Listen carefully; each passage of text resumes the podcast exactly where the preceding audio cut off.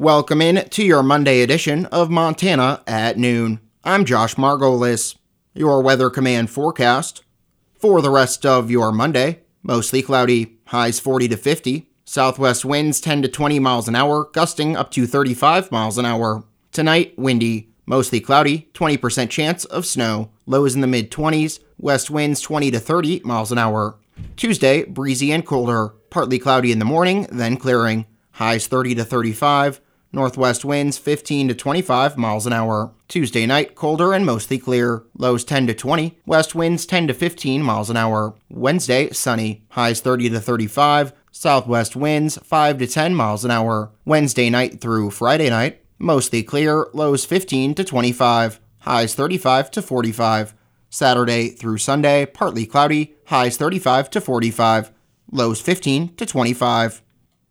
A 20 year old Kremlin man was killed in a two vehicle crash on Saturday afternoon on US Highway 2. The Montana Highway Patrol says they received a report of a crash at 5:13 p.m. Saturday at mile marker 368, about four and a half miles east of Kremlin. The crash report states that the Kremlin man was driving a GMC Sierra westbound when he crossed the center line of the highway. An eastbound Chevy Silverado pulled to the right in an attempt to avoid the vehicle but the Sierra ended up striking the Silverado head on. The driver of the Sierra was pronounced dead at the scene. The driver of the Silverado, a 33 year old Havre male, suffered minor injuries and was transported to Northern Montana Hospital. Neither driver was wearing a seatbelt. The drivers were the only occupants of the vehicles, and the name of the victim has not yet been released. Alcohol and speed are suspected factors in the crash, which remains under investigation.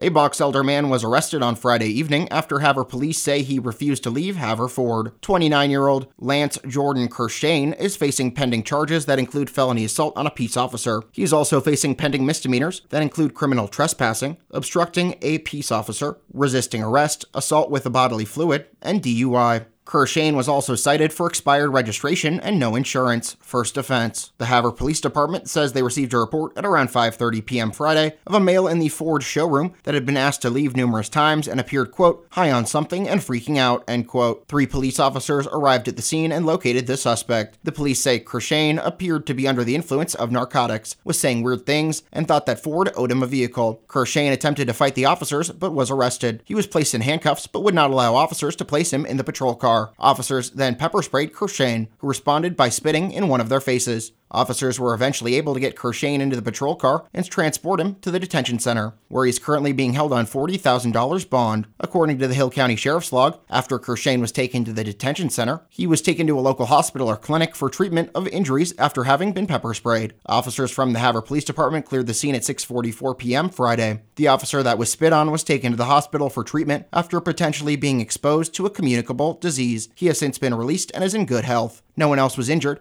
and no property damage was reported.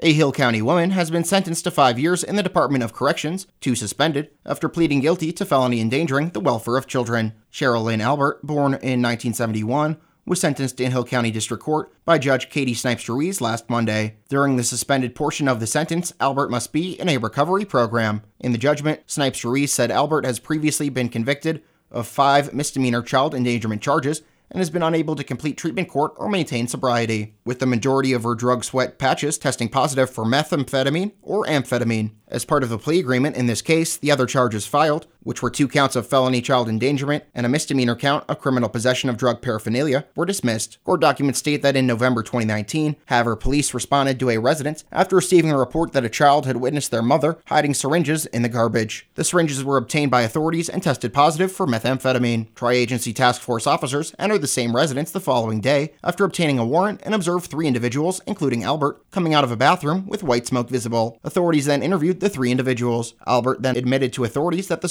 were hers and that they had been in a kitchen cupboard that was easily accessible to children. Agents then located two light bulbs that had been used to smoke methamphetamine in a shirt pocket in an unlocked bedroom. Albert is currently in the Hill County Detention Center awaiting transfer to the Department of Corrections. Although there will not be the traditional Chouteau County Country Christmas this year, local organizers have come up with a different way to celebrate the holiday season. This Saturday in Fort Benton, there will be a winter celebration from 10 a.m. to 4 p.m. Organizer Connie Jenkins says people should expect to see a variety of vendors. craft vendors in the local businesses, all the way starting with Missouri River Lumber Company with some crafts for kids, but limited kids at times, going all the way down Front Street and to Sunrise Bluffs Estate. Jenkins says there will also be a drive up breakfast. You can drive up and get your breakfast from 8 a.m. till 10 a.m. You can also drop your postcards off at the river market, writing a letter to Santa. The theme this year is the magic of a Montana Christmas. On Sunday, there will be a Christmas bazaar in Geraldine from 11 a.m. to 4 p.m. in the old auditorium. Santa will arrive at 2 p.m. The Bureau of Land Management has proposed withdrawal of 2,688 acres of public lands in the Zortman Landusky mine reclamation area from location and entry of new mining claims or sites for an additional 20 year period, subject to valid existing rights. The continued withdrawal of this acreage, first approved in October 2000, would support ongoing reclamation efforts and related analysis. The BLM will accept public comments on the proposed withdrawal for 90 days following the Federal Register notice publication date. A virtual Zoom meeting will be held December 2nd at 6:30 p.m. Information on attending the meeting can be found at highlinetoday.com.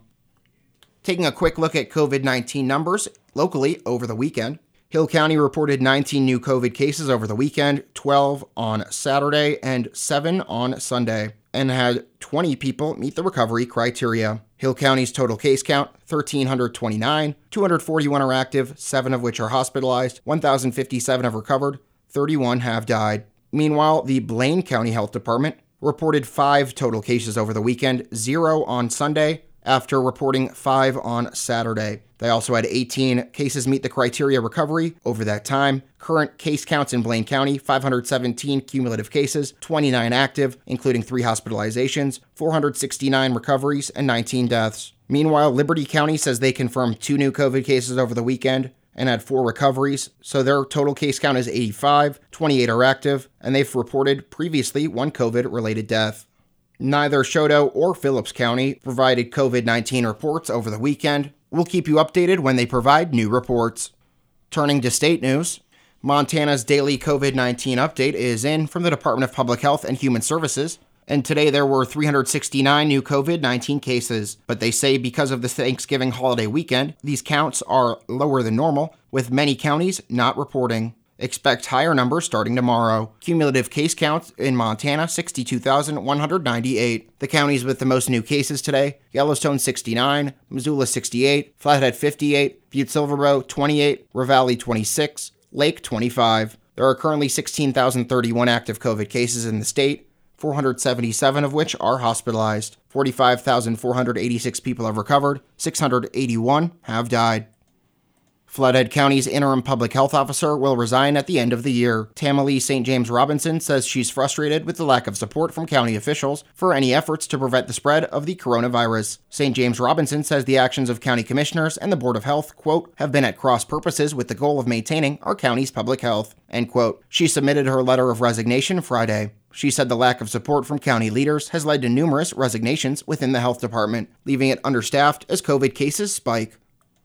Montana authorities planned a Monday autopsy on a woman's body that was found on a gravel bar along the Yellowstone River near Shepherd. Yellowstone County Sheriff's Office Captain Ken O'Donnell told the Billings Gazette goose hunters found the decomposed body in the area of Arrow Island Park Saturday morning. He says investigators estimate the woman to be in her mid 20s and believe she has been dead for about a month. There were no obvious indications of foul play.